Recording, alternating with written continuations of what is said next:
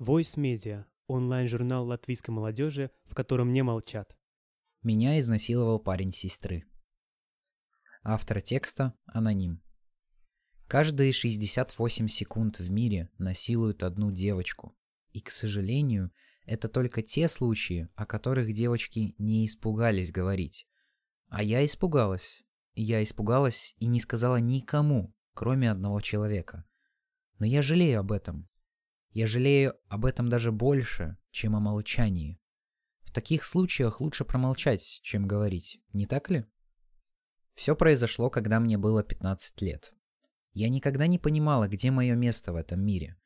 Мне казалось, что я ничего не значу, и все время во мне царило чувство пустоты. Возможно, у меня была тяжелая депрессия. Просто тогда я этого не понимала. В какой-то момент я перестала хотеть что-либо делать. Я как будто потеряла интерес практически ко всему в этом мире. Единственное, чего я правда хотела – иметь друга. Настоящего друга. Я, как и каждая третья девочка в Латвии, выросла без отца. Мне хотелось быть любимой, чтобы меня слушали, уважали, ценили и считали нужной. Как это часто бывает, я нашла себе друзей, которые так же, как и я, хотели признания.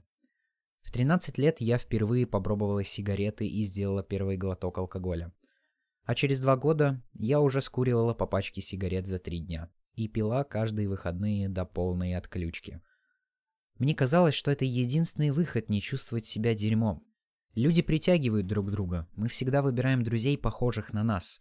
В том же году я познакомилась с ребятами из другого города – они были старше на 4-5 лет. Они были крутыми, у них всегда были деньги и трава. Кто-то из них уже жил отдельно, поэтому мы могли тусоваться в квартире. Там я и познакомилась с ним, с моим долгожданным другом. Он слушал меня, был добр и всегда обращал на меня внимание. Я чувствовала, как он выделял меня среди других. Мне нравилось, как он пахнет. Это был микс Мальбро Голд и одеколонах Юго Босс. Мы курили с ним траву на кухне и болтали обо всем на свете до семи утра. Мы пили водку и смотрели друг другу в размытые глаза. Мы докуривали последнюю сигарету, ожидая последний автобус. И все, что я помню, его размытое лицо и свет фонарей той самой холодной зимой. На самом деле, я любила его и все время ждала, когда же он признается мне в своих чувствах? Мне казалось, что с ним моя жизнь наконец-то обретет смысл, и вся пустота внутри меня восполнится в миг. Время шло, мы все так же встречались по пятницам, курили по субботам и писали друг другу в течение всей рабочей недели. Февраль. Очередная пятница. Я только что пришла со школы домой, кинула рюкзак в угол и села за стол. Кушать нельзя, я должна выглядеть супер. Я придвинула ближе зеркало и тщательно рассмотрела свое лицо. «Сегодня я оторвусь», — подумала я, заш... Подумала я, завалившись на кровать. Я позалипала в экран, дожидаясь 16 вечера, скурила две сигареты и полностью подготовилась к сегодняшнему вечеру. Последний штрих. Я закрыла помаду и вышла из дома.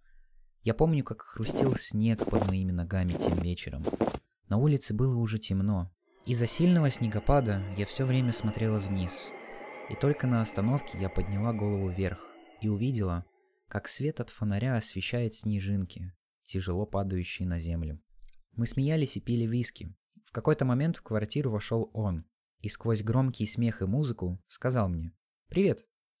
Я не помню, когда успела так сильно напиться, но через два часа я не едва помнила хоть что-то. Я пошла в туалет, посмотрела на себя в зеркало стала смеяться. Я была ужасно пьяна и неотразима. Красная помада на моих губах делала меня сексуальнее. Я вышла из туалета и завалилась на кровать в первую комнату на моем пути. Я лежала и смотрела в потолок и думала обо всем насущном. О том, о чем мне не говорят ночами. И тут зашел он. Вот и он, тот самый момент. Тут только я и он, и больше никого. Он закрыл за собой дверь, защелкнул замок и посмотрел мне прямо в глаза. Я рассмеялась и игриво спросила, зачем он это сделал. Он молчал, а я смеялась. Мне не было страшно. Я лежала на кровати и смотрела, как он медленно приближается ко мне. Я даже не пыталась сфокусироваться. Я знала, что это он. И тут он, прямо передо мной, расстегнул ремень и ширинку.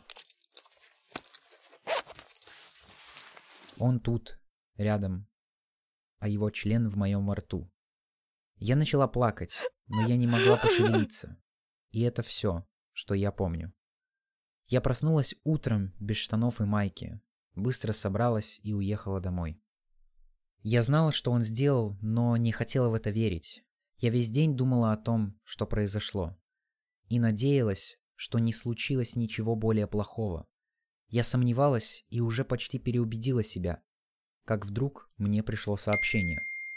Оно было от него. Я застыла на миг, а с каждой секундой прибавлялось по одному сообщению. Последнее, что он написал, было «Я надеюсь, ты это поняла».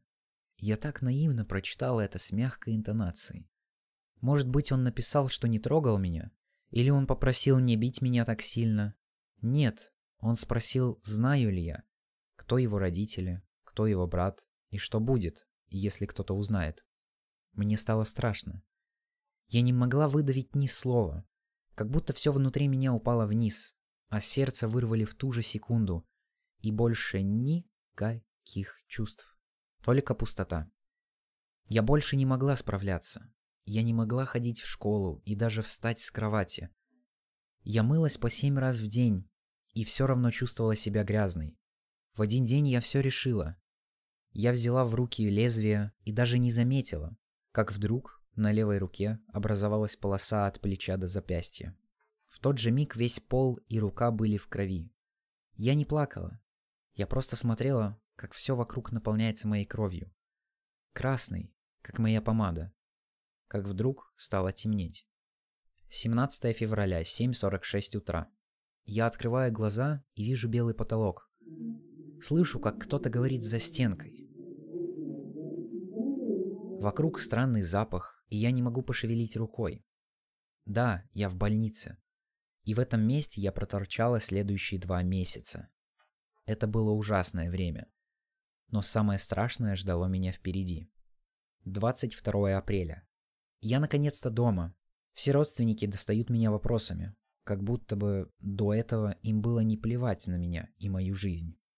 Ко мне в гости даже приехала старшая сестра. Вау, как же это благородно с ее стороны. Пожелай мне еще здоровья. Только этого не хватало.